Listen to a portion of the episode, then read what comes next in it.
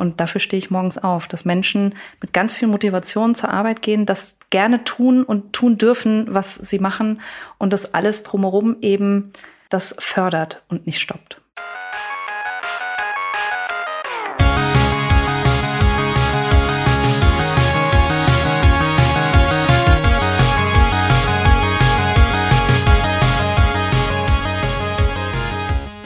Herzlich willkommen zum Digital Pacemaker Podcast mit euren Gastgebern Uli Illnig und mit mir Markus Kuckherz. Heute sprechen wir darüber, wie Liberating Structures Workshops und Teams beflügeln können. Zu Gast ist dazu Birgit Nieschalk, Managementberaterin und Mitgründerin von Leicht und Tiefsinn, einem Unternehmen, das Workshops und Trainings für Einzelpersonen und Teams anbietet. Birgit, ich freue mich, dass du heute Zeit für uns hast.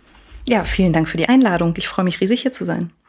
Birgit und ihre Mitgründerin Anja Kessner von Leicht und Tiefsinn beraten und trainieren Teams und Multiplikatoren für eine bessere Arbeitswelt. Darüber hinaus berät Birgit Führungskräfte, wie sie Innovation und Engagement in ihren Teams wecken und so den Unternehmenserfolg langfristig sichern können. Birgit ist außerdem eine große Botschafterin für das Thema Liberating Structures. Sie hat das Meetup zu diesem Thema in Köln initiiert und zahlreiche weitere Meetups in NRW mit ins Leben gerufen. Zusammen mit Anja Käsner ist sie auch Mitveranstalterin des ersten Liberating Structures German Gathering, das diesen Sommer in Köln stattfinden wird im Jahr 2023. Und nicht zuletzt übersetzen die beiden gerade das Originalbuch The Surprising Power of Liberating Structures von Henry Liebmanowitz und Keith McCandless. Und zu dem Thema Liberating Structures kommen wir gleich noch. Erstmal, Uli, möchte ich dich begrüßen. Und ähm, habe natürlich auch wie immer äh, eine, eine spannende Frage ähm, mitgebracht. Und vielleicht können wir das auch gleich noch dann aufgreifen im Kontext von Liberating Structures. Aber nach all den Jahren im Top-Management, die du ja jetzt schon verbracht hast, und ich unterstelle dir jetzt mal, dass du da vielleicht auch hier und da Privilegien hattest, ähm, würde mich mal interessieren, welche Methoden nutzt du denn eigentlich, um Empathie für deine Mitarbeiterinnen und Mitarbeiter aufrechtzuerhalten? Erstmal vielen lieben Dank, lieber Markus. Ähm, das ist schön, heute Abend hier gemeinsam mit Birgit und dir den Podcast aufzunehmen. Ja, was erlebe ich denn so und wie halte ich denn eigentlich so die Empathiebasis bei? Ich glaube, das Wichtige bei Empathie ist natürlich Nahbarkeit und gleichzeitig aber auch sicherzustellen, dass ich wirklich zuhöre und mich in die Person, mit der ich spreche, hineinzuversetzen. Also wirklich präsent sein und auch zu verstehen, woher kommt die oder derjenige denn gerade. Das ist schon mal ein großer Empathieträger in dem Umfeld. Und das ist natürlich, je größer die Teams werden, nicht so ganz trivial. Da, ähm, glaube ich, ist Nahbarkeit schon ein ganz wichtiges Thema. Und was ich finde, ein Großteil von Empathie kommt halt auch durch Authentizität. Also sprich, in dem Moment, wo ich halt ich selber bin und halt genau keine Fassade spiele oder sonst irgendwas, sondern genau sogar sein kann, wie ich bin. Ja, und das eröffnet natürlich eine Plattform, um genau so einen Dialog auszuführen. Ja, und der Dialog ist für mich immer die Grundlage, um Empathie logischerweise dann auch vorleben zu können. Das war jetzt eine lange Antwort auf deine Frage. Umso glücklicher bin ich, dass wir heute Birgit Nieschalk zu Gast haben. Herzlich willkommen, liebe Birgit. Danke. Birgit gründete Leicht und Tiefsinn Anfang 2022 zusammen mit ihrer Mitgründerin Anja Käsner. Parallel dazu berät und trainiert Birgit seit gut fünf Jahren Führungskräfte, Multiplikatoren und Teams. Davor war Birgit fünf Jahre Head of Partner Engagement bei der GS1 GS1 Germany in, in Köln. GS1 ist das Unternehmen, das unter anderem für die Bereitstellung des internationalen Barcode-Systems zur Identifikation von Produkten bekannt ist. Birgit hat Betriebswirtschaft mit dem Schwerpunkt Dienstleistungsmanagement und Medienwirtschaften an der University of Corporate Education in Heidenheim studiert. Und, liebe Birgit, bevor wir jetzt mal so ein bisschen nochmal tiefer einsteigen, und du kennst das ja so ein bisschen, ähm, wir wir stellen natürlich Fragen, die vollkommen überraschend sind. Ja, wenn du so ein bisschen rückblickend auf dein Leben schaust, was waren denn für, also vor allen Dingen, wenn ich jetzt so ein bisschen an die, an deine Gründung leicht und Tiefsinn denke, was waren denn die Beweggründe, eigentlich so einen Titel dann zu wählen in deiner Gründung? Gerade über den Namen einer Firma macht man sich ja ganz besonders lange Gedanken. Und das war auch bei uns so. Wir haben sehr lange überlegt, wie wir unsere Firma denn jetzt nennen. Irgendwann ist eine Teilnehmerin eines unserer Workshops auf uns zugekommen und hat gesagt, boah, das ist bei euch immer so toll, weil es gleichzeitig so leicht ist und so in die Tiefe geht. Und ähm, das war quasi so der, das, das Steinchen, was das Ganze ins Rollen gebracht hat, dass uns auch diese beiden Sachen immer wichtig sind, dass wir Inhalte wirklich in die Tiefe diskutieren mit den Teilnehmern, dass es eben nicht nur oberflächlich bleibt, aber dass das Ganze halt nicht schwer ist, sondern mit einer gewissen Leichtigkeit daherkommt. Und das ist die Entstehungsgeschichte des Namens Leicht und Tiefsinn. Fantastisch. Ich finde, das lädt direkt immer direkt ein zum Diskutieren. Jetzt hast du ja auch in der Vergangenheit auch schon mal den einen oder anderen Workshop äh, auch mit uns gemacht, gerade bei Unity Media. Und das war gerade so der Zeit der Fusion. Was war denn damals aus deiner Sicht so das Besondere in der Zeit? Der Workshop, den ich bei euch machen durfte, war wirklich einer der ersten Momente, wo sich Kollegen aus den beiden Unternehmen das erste Mal kennengelernt haben. Und da war so ein bisschen Vorsicht, so, wie sind die denn? Sind die so wie wir? Und ähm, das war unheimlich schön mitzuerleben, wie dann in diesen zwei Tagen die Menschen zusammengewachsen sind, festgestellt haben, ach, die sind ja eigentlich genauso cool wie wir. Das passt total gut. Und da ist eine wunderschöne Atmosphäre entstanden, die auch direkt Verbindung geschaffen hat. Und ich vermute mal, das war dann der Auftakt zu dem, was danach folgte, das weitere Zusammenwachsen dieser beiden Unternehmen. Aber so habe ich das damals empfunden. So ein erstes vorsichtiges, neugieriges Kennenlernen und dann aber sofort eine Verbindung, weil gleiche Themen und Interessen da sind. Fantastisch. Ich meine, ich muss noch mal kurz zurückkommen auf deinen Unternehmenstitel. Bei Leichtsinn fallen mir immer direkt ganz viele Dinge ein, ja. Da bin ich auch meist ganz vorne. Wenn du jetzt über Tiefsinn sprichst, was sind denn da so typische Beispiele, die dir da direkt einfallen? Äh, ich, so, so ein ganz greifbares Beispiel habe ich, glaube ich, nicht. Es ist eher ein Gefühl, so dass man den Sachen wirklich auf den Grund geht, nicht nur an der Oberfläche bleibt, sondern wirklich zum Kern kommt. Das ist für uns das, was wir mit, mit Tiefsinn meinen. Aber leichtsinnige Sachen fallen mir auch immer mal wieder ein. Und für beides macht es natürlich besonders viel Spaß, sich auch immer wieder Zeit zu nehmen. Bilge, wir haben uns natürlich vor dem Gespräch ein bisschen mit dir beschäftigt und ähm, natürlich auch mit dem, wofür du stehst, auch zum Thema Liberating Structures. Und ich möchte deine Thesen mal wie folgt zusammenfassen. Äh, sagst zum einen, Meetings und Workshops brauchen neue Strukturen, um wirklich kreativ und effektiv zu sein. Dann sagst du, Liberating Structures schaffen den Rahmen für konstruktive Zusammenarbeit mit Inklusion und Partizipation. Und zu guter Letzt sagst du, Liberating Structures sind dabei weit mehr als Moderationsmethoden. Sie verändern Kulturen, bergen aber auch Risiken und Nebenwirkungen. Wenn wir mal auf das erste Thema gehen, Meetings und Workshops.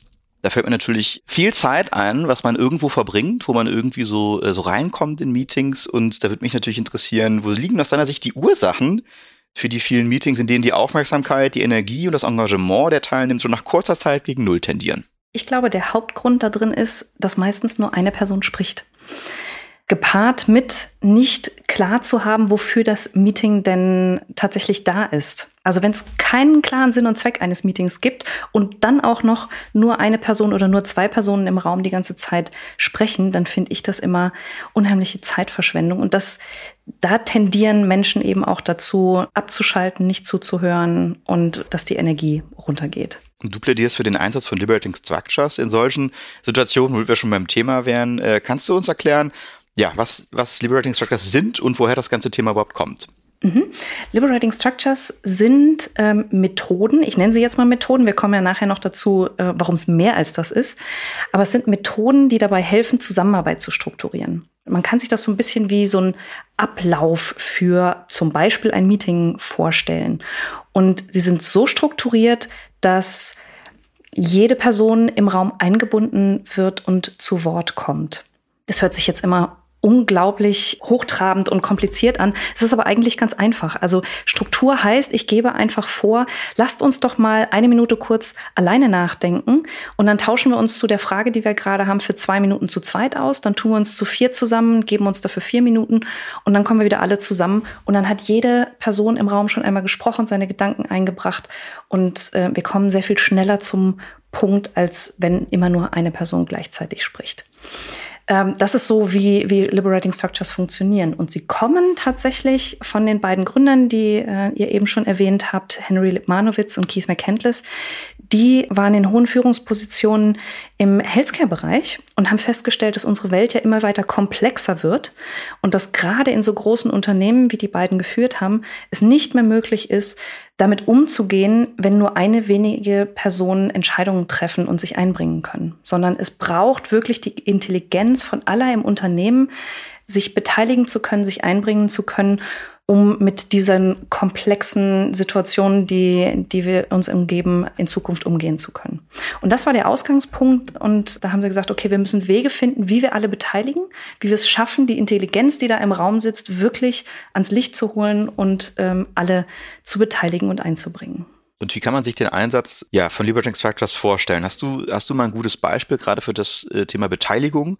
Äh, was du gerade äh, ja so ein bisschen dargestellt hast. Wie, wie, wie stellt man sich das vor? Also wir wären jetzt hier quasi, drei ist vielleicht ein bisschen wenig, wäre direkt bei die Einstiegsfrage, wir wären jetzt zu zehn hier in einem Raum und hätten ein Thema, nämlich die Frage, ja, welches Thema sollte heute dieser Podcast haben? Äh, wie geht man dann eben vor, damit dann eben nicht nur ich zum Beispiel sage, ja, ich habe da schon eine Vorstellung und ein Skript, lass uns mal in die Richtung rennen, sondern dass man wirklich alle hier dann hört. Die einfachste und simpelste Struktur ist das sogenannte One-Two-for-All. Das habe ich eben schon mal ganz kurz beschrieben. Und bevor man loslegt, braucht es erstmal eine gute Frage. Zum Beispiel äh, die Frage, was sind die wichtigsten Themen, die heute im Podcast unbedingt vorkommen sollten. Der Ablauf der Struktur ist genau auch der Name One-Two-for-All, also eins, ähm, eine Minute, jede und jeder für sich alleine. Einmal kurz nachdenken über die Frage, Notizen machen das Tu, also die zwei, sich mit einer weiteren Person zusammentun für zwei Minuten, gemeinsam darüber zu diskutieren, was habe ich denn schon gefunden und weitere Ideen entwickeln.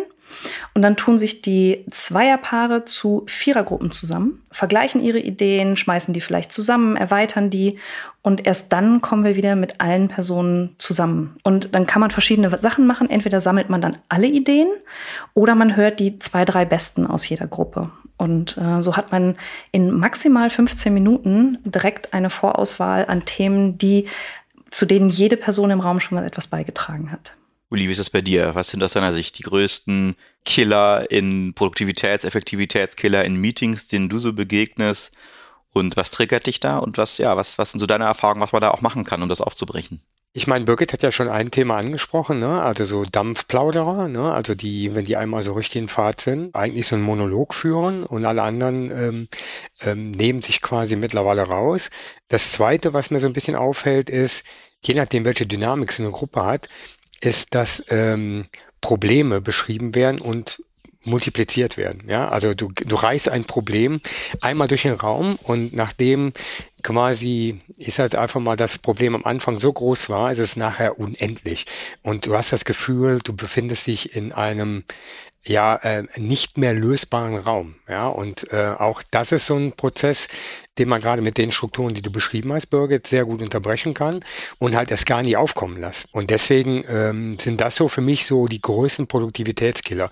Daneben ist natürlich auch für mich immer die Frage, die Teilnehmer, die, die jetzt da sind, können die denn eigentlich zu dieser Fragestellung beitragen? Sind die eigentlich die richtigen, ja, also in Anführungszeichen. Oder sind das jetzt Leute, die mit dir Zeit verbringen, das auch gut ist, nur ist das das Gegenteil von Produktivität, ne? Und ich finde, jeder sollte sich immer die Frage stellen, wenn er in so einem Termin drin ist, ne, ähm, was ist denn eigentlich meine Rolle in diesem Termin und wie kann ich dazu beitragen, entsprechend dazu entweder eine Lösung zu finden oder halt wirklich positiv beizutragen. Und wenn ich darauf keine kluge Antwort habe, dann soll ich lieber sagen, mir fällt sie nicht ein, ja, und das ist unangenehm, ne? wenn zehn Leute einen angucken, so nach dem Motto, was sagt der da gerade, ja, und äh, dann bewusst sagen, okay, dann, dann gehe ich lieber raus, anstatt jetzt irgendwie hier in einem Termin zu sitzen, wo ich nichts zu beitragen kann.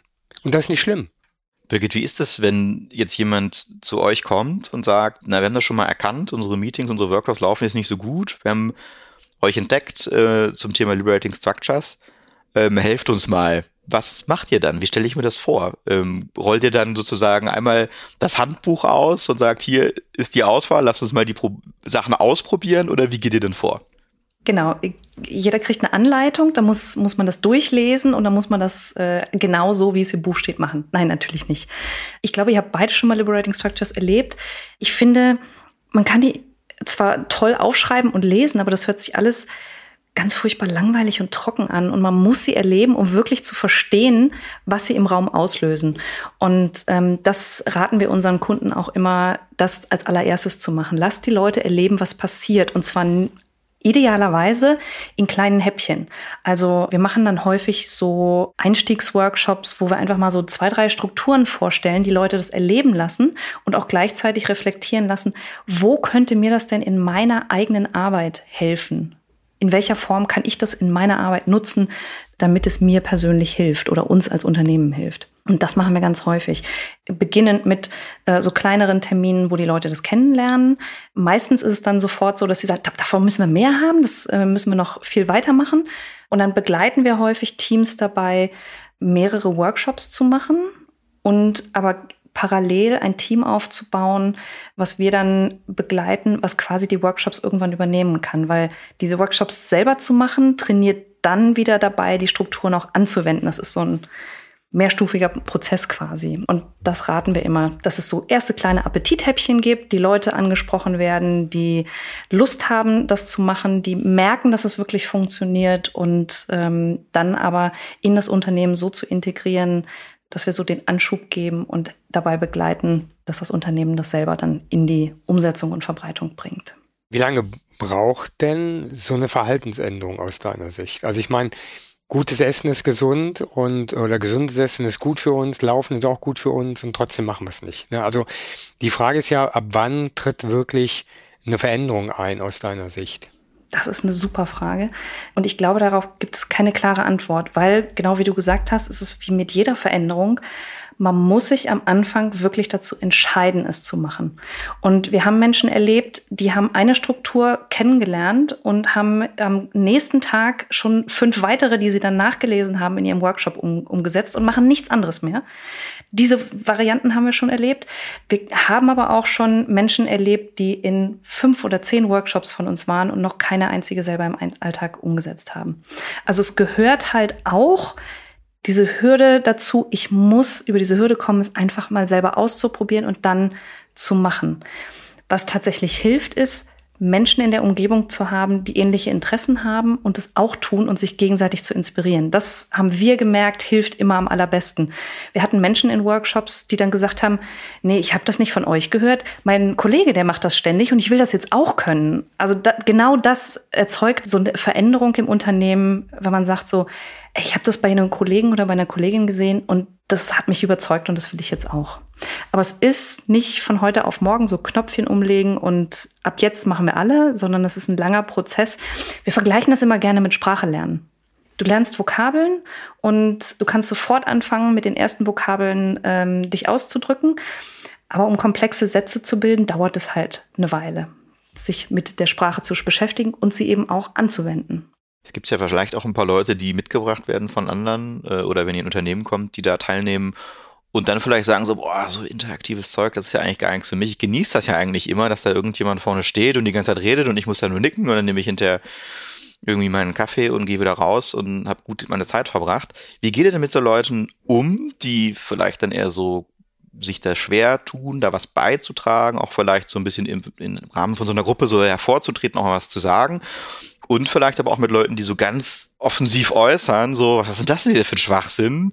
Es ist ein Kindergarten so. Also was macht ihr denn dann? Wie überzeugt ihr die? Das sind so die Sachen, davor hatte ich am allermeisten Angst, bevor ich angefangen habe. Und ich muss aber zugeben, das passiert fast nie. Der Charme an Liberating Structures ist, dass sie ein paar Probleme davon sofort selber aushebeln. Wenn du Menschen hast, die sich in einer großen Gruppe lieber zurücknehmen, lieber stiller sind, die holt man ab, indem man eben Menschen in Zweierkonstellationen reden lässt. Da fühlen sich Menschen deutlich sicherer, als direkt, weiß ich nicht, vor 20 Leuten irgendwie was sagen zu müssen und sich einbringen zu müssen. Das ist einfach ein deutlich sichererer Rahmen, in dem ich mich einbringen kann. Und das überzeugt so stillere Personen, tatsächlich mitzumachen. Das genaue Gegenteil, wenn äh, Menschen sehr offensiv sind und sich einbringen wollen, auch die werden so ein bisschen ausgebremst, weil es ja klare Zeitvorgaben gibt, was man Schritt für Schritt dann tun muss und somit sorgen die Strukturen gleichzeitig dafür, dass so die lauteren etwas leiser werden. Wir haben tatsächlich immer mal wieder so, wir nennen sie gern die eine Person, die am Anfang alles doof findet wir arbeiten da aber auch nie dagegen, sondern wir hören uns das dann an, okay, das scheint deine Meinung zu sein, wie sieht der Rest das? Arbeiten dann einfach damit. Okay, es ist eine, eine Meinung, wir haben jetzt gemerkt, das sind mehrere Meinungen im Raum. Lass uns mal gucken, wie es jetzt weitergeht. Wichtig ist, glaube ich, diese Menschen nicht vom Kopf zu stoßen und zu sagen so, das stimmt doch gar nicht, was du sagst, sondern okay, du hast da jetzt gerade eine andere Meinung, ein anderes Gefühl zu wir sind ja nicht hier, um irgendwie Menschen zu konvertieren zu irgendwas Neuem, sondern wir wollen euch Möglichkeiten zeigen, die euch in eurer Arbeit besser helfen. Und wenn ihr das Gefühl habt, das hilft nicht, dann hilft es halt nicht. Aber in der Regel ist es so, selbst wenn wir diese eine Person im Raum haben, die ist meistens am Schluss die Person, die am allermeisten davon überzeugt ist, die am, am Anfang am meisten meckern. Wenn ich mich jetzt dafür interessiere, ähm, tatsächlich oder davon gehört habe, Liberating Structures anzuwenden, was muss ich denn dann tun? Ist das eher so, dass man dann wirklich sich über so ein Buch oder über das Internet äh, nähert? Gibt es da Trainingskurse äh, und oder ist das was, was man eigentlich nur physisch eher macht? Äh, wie sieht das in der virtuellen äh, Welt aus? Jetzt kommt so eine typische Beraterantwort. Das kommt drauf an. Nein, wir haben einfach festgestellt, es gibt Menschen, die völlig unterschiedliche Zugänge zu so einem Thema haben. Manche setzen sich wirklich gerne hin, lesen das Buch, lesen die Strukturen durch und sagen, aha, habe ich verstanden, wende ich morgen an. Gibt es Menschen. Andere sagen, äh, ich gucke mir diese Beschreibung an und denke nur Bahnhof. Verstehe ich nicht die müssen das erleben. Und das Erleben kann man auf verschiedene Arten und Weisen machen. Entweder hat man irgendjemand im Unternehmen, der das zufällig schon mal in einem Meeting gemacht hat und wo man denkt so, ah, okay, das kann ich mir abgucken. Oder ähm, es gibt äh, in ganz vielen Städten User Groups, wo man hingehen kann. Die finden teilweise noch virtuell statt, manche finden schon wieder ähm, face-to-face -face statt. Das sind äh, Gruppen, die sich zusammengeschlossen haben, ähm, um das auszuprobieren, äh, zu testen und gemeinsam zu üben. Das ist eine Variante. Oder es gibt natürlich auch ähm, Menschen wie Anja und mich, die das anbieten, Kurse zu machen, wo man eben verschiedene Strukturen erlebt. Wir gehen immer wieder hin und ähm, halten nach jeder Struktur inne und gucken dann, okay, wie haben wir jetzt gerade zusammengearbeitet? Was hat das geändert? Und wie könnte das in bestimmten Arbeitseinsätzen bei euch jetzt ganz konkret euch weiterhelfen und was müsst ihr davon tun? Und wir ergänzen das Ganze immer noch um unsere Erfahrung aus diesen vielen Jahren, die wir das schon anwenden. Wo kann was schieflaufen? Was sollte man vielleicht nicht tun? Wo könnte man drüber stolpern? Ähm, das sind so Sachen, die wir ergänzen. Und das ist dann quasi so ein, ich würde mal sagen, Schnelleinstieg. Man kann aber auch einfach hingehen und sich die Strukturen mit dem Buch oder im Internet durchlesen und sagen, okay, probiere ich morgen einfach mal aus. Da ist, da gibt's, es ist so ein bisschen wie jeder und jede Geschmack daran findet. Einer deiner Thesen äh, bist du ja noch äh, einen ganzen Schritt weiter gegangen, also über die Workshops und Meetings hinaus. Und zwar sagst du ja auch, dass die Liberating Structures äh, weit mehr als nur Moderationsmethoden sind, dass die nämlich auch Kulturen verändern können. Und da werden wir natürlich hellhörig, weil das bei uns ja natürlich gerade in so einem größeren Konzern, Umfeld der Uli hat es eben schon angesprochen, oft natürlich auch ähm, ein Thema ist. Ne? Also wie können wir wirklich strukturell Verhaltensweisen verändern? Kannst du uns vielleicht mal sagen, wie wir das verstehen können und woher vielleicht diese Erkenntnis auch kommt? Hast du das im Rahmen der Zusammenarbeit erfahren oder wie bist du zu dieser ähm, Erkenntnis gekommen? Das ist ganz spannend. Als ich damit angefangen habe, habe ich mir Liberating Structures angeguckt und dachte, okay, Moderationsmethoden und habe mich mit einer Person unterhalten und die hat mir versucht zu sagen, ja, ja, das sind schon Moderationsmethoden, aber es sind noch so viel mehr. Und ich habe gedacht, ach, erzähl mir noch nichts, das sind halt Methoden. Was, was soll denn da noch mehr sein? Und in der Anwendung habe ich dann gemerkt, so, oh ja, mh, sie hat durchaus recht. Was Liberating Structures tun, alleine durch die Art und Weise, wie sie strukturiert sind, sie trainieren verschiedene Sachen. Sie trainieren zum Beispiel, sich zu fokussieren und auf den Punkt zu kommen. Wenn ich nur eine oder zwei Minuten Zeit habe, muss ich mir genauer überlegen, was sage ich denn jetzt in der Zeit und fange nicht an rumzuschwafeln. Sie trainieren, dass ich anderen Menschen zuhöre und in dem Moment erstmal nichts sage. Da gibt es äh, Strukturen, die das noch doller fördern, als die wir jetzt gerade schon mal genannt haben. Es gibt Strukturen, die, ähm, es gibt zum Beispiel dieses What I Need from You, wo speziell trainiert wird, wie stelle ich denn Anforderungen an andere Teams, an meine Mitarbeitenden, damit ich die Zuarbeit bekomme oder die Hilfe von, von der anderen Seite bekomme, die ich benötige, um meinen Job zu machen. Und somit werden ganz viele Sachen quasi durch das Anwenden alleine trainiert, die so nebenbei passieren. Und das verändert auf lange Sicht äh, Kultur aus meiner Sicht. Das erinnert mich jetzt so ein bisschen, Uli, an die Art und Weise, wie wir uns kennengelernt haben. Ich weiß nicht, ob du dich da noch erinnern kannst. Das war nämlich damals ja auch äh, im Rahmen einer Kulturveränderung, äh, wo du tatsächlich dein Daily Stand-up gemacht hast. Ähm, und ich habe mich da damals entschieden, so als Teamlead so um ach, da habe ich eigentlich gar keine Zeit für da zu Ulis Veranstaltung zu gehen. Und dann habe ich von dem Uli nur eine nette E-Mail bekommen. Markus, ich würde mich sehr freuen, wenn du morgen wieder dabei wärst, wo ich mich ein bisschen ertappt gefühlt habe und gemerkt habe, naja, ist hier gerade, glaube ich, nicht so Teil der Lösung, sondern eher ein bisschen, wäre das zum Teil des Problems, weil ich kulturell nicht ganz mitziehe. Uli, aber die Frage ist ja eigentlich dann umgekehrt an dich, weil ich es mir so schlecht vorstellen kann. Wann warst denn du eigentlich das letzte Mal eher äh, dann Teil einer Situation, wo du vielleicht gesagt hast, boah, habe ich jetzt mal gar keinen Bock drauf, das hier mitzumachen? wo du realisiert hast, aber es ist ja eigentlich dann doch vielleicht ganz nützlich.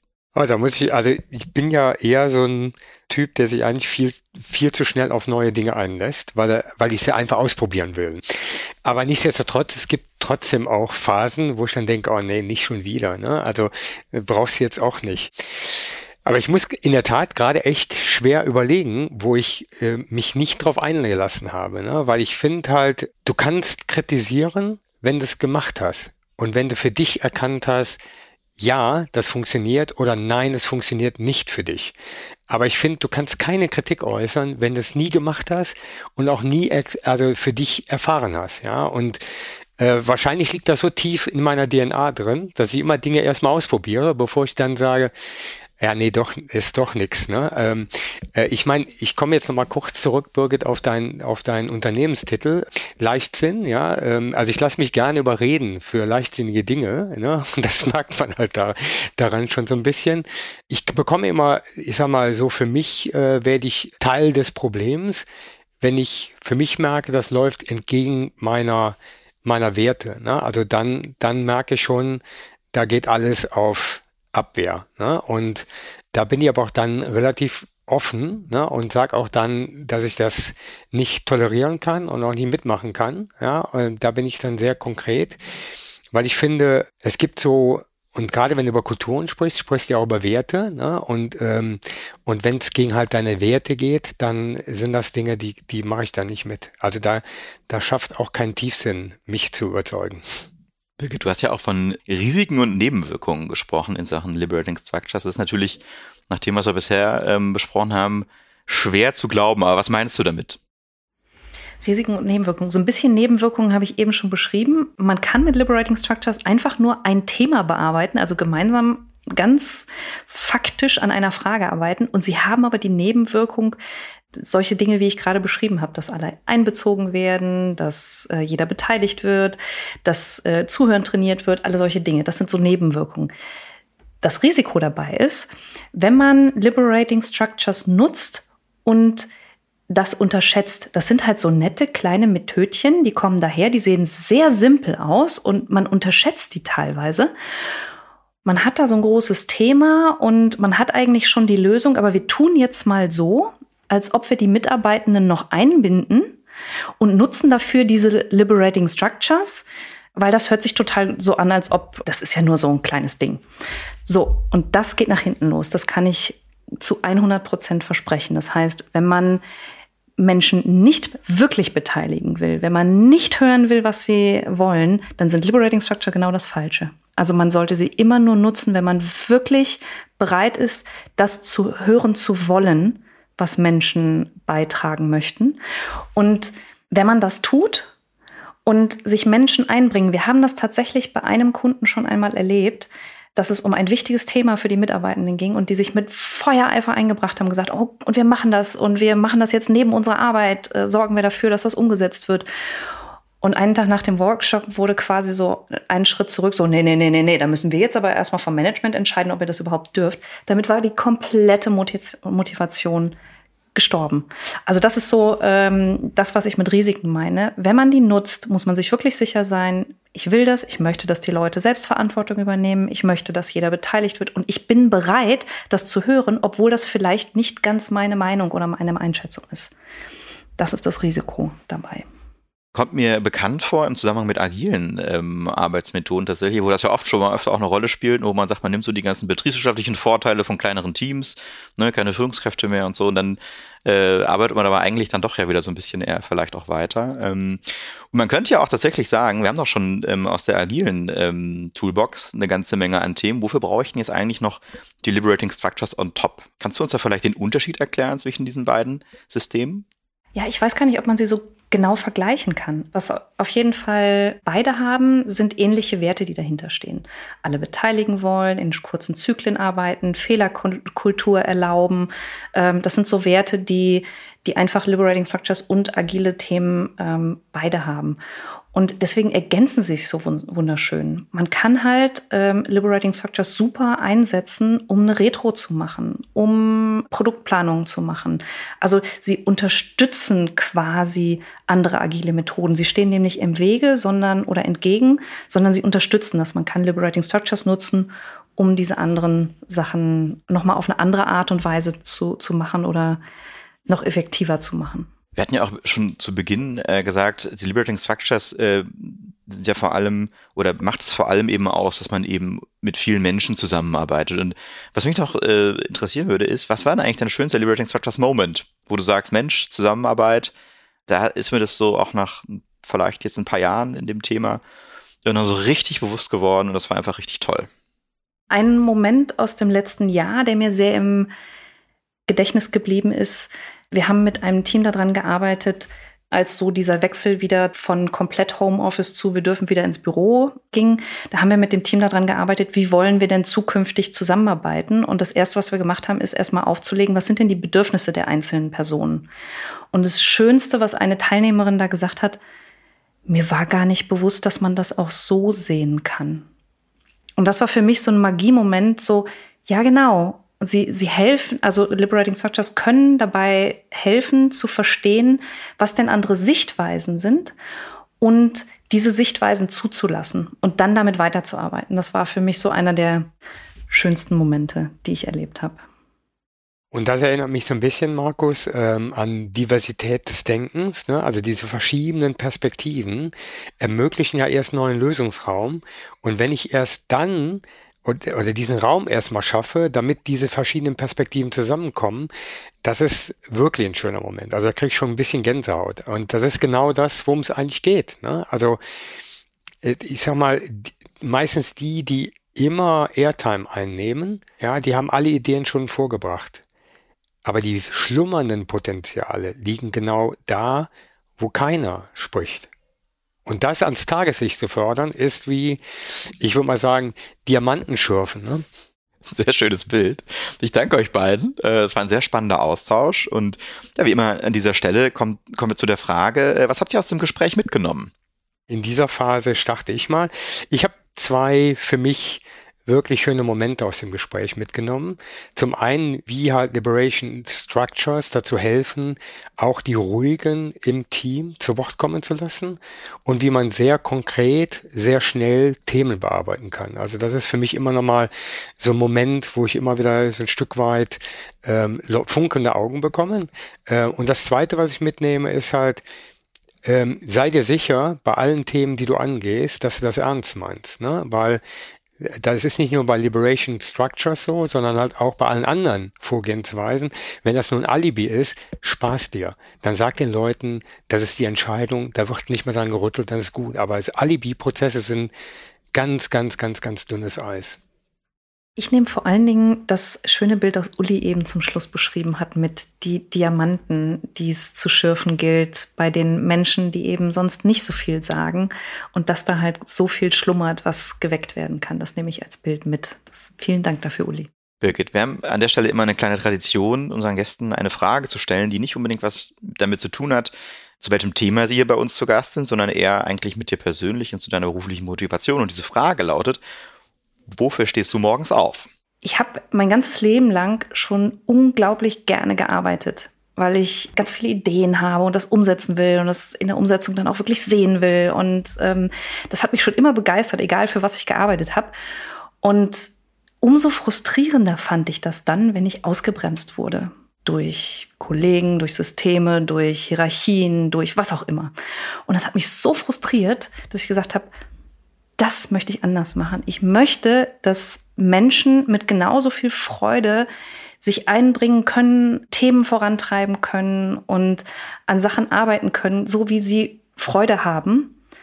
Und dazu möchte ich beitragen. Und dafür stehe ich morgens auf, dass Menschen mit ganz viel Motivation zur Arbeit gehen, das gerne tun und tun dürfen, was sie machen und das alles drumherum eben das fördert und nicht stoppt.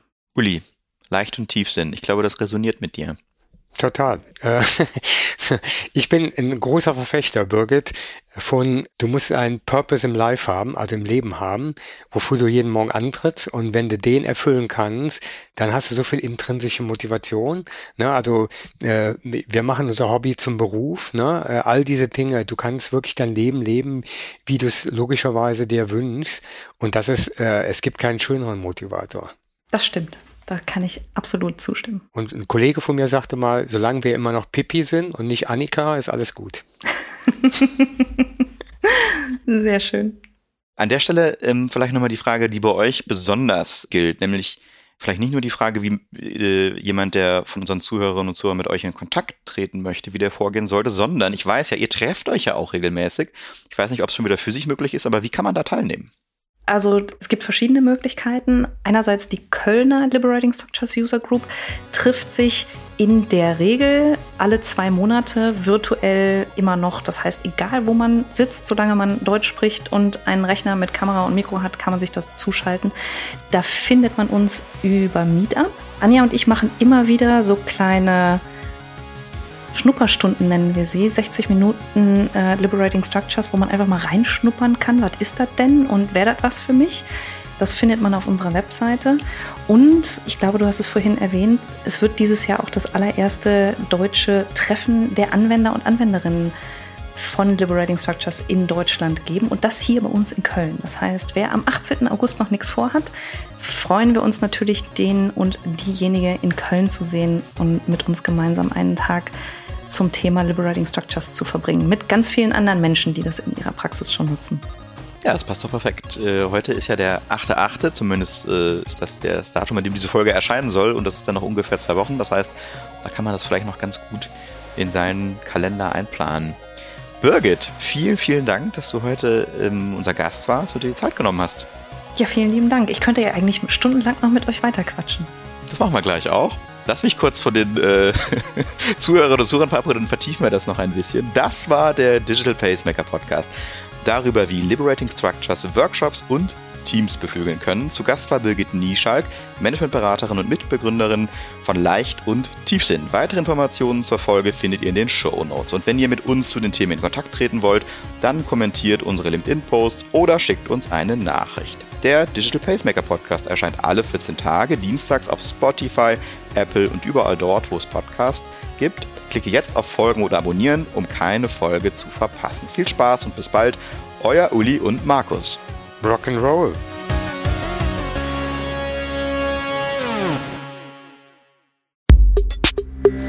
Der Digital Pacemaker Podcast ist eine Produktion von Maniac Studios.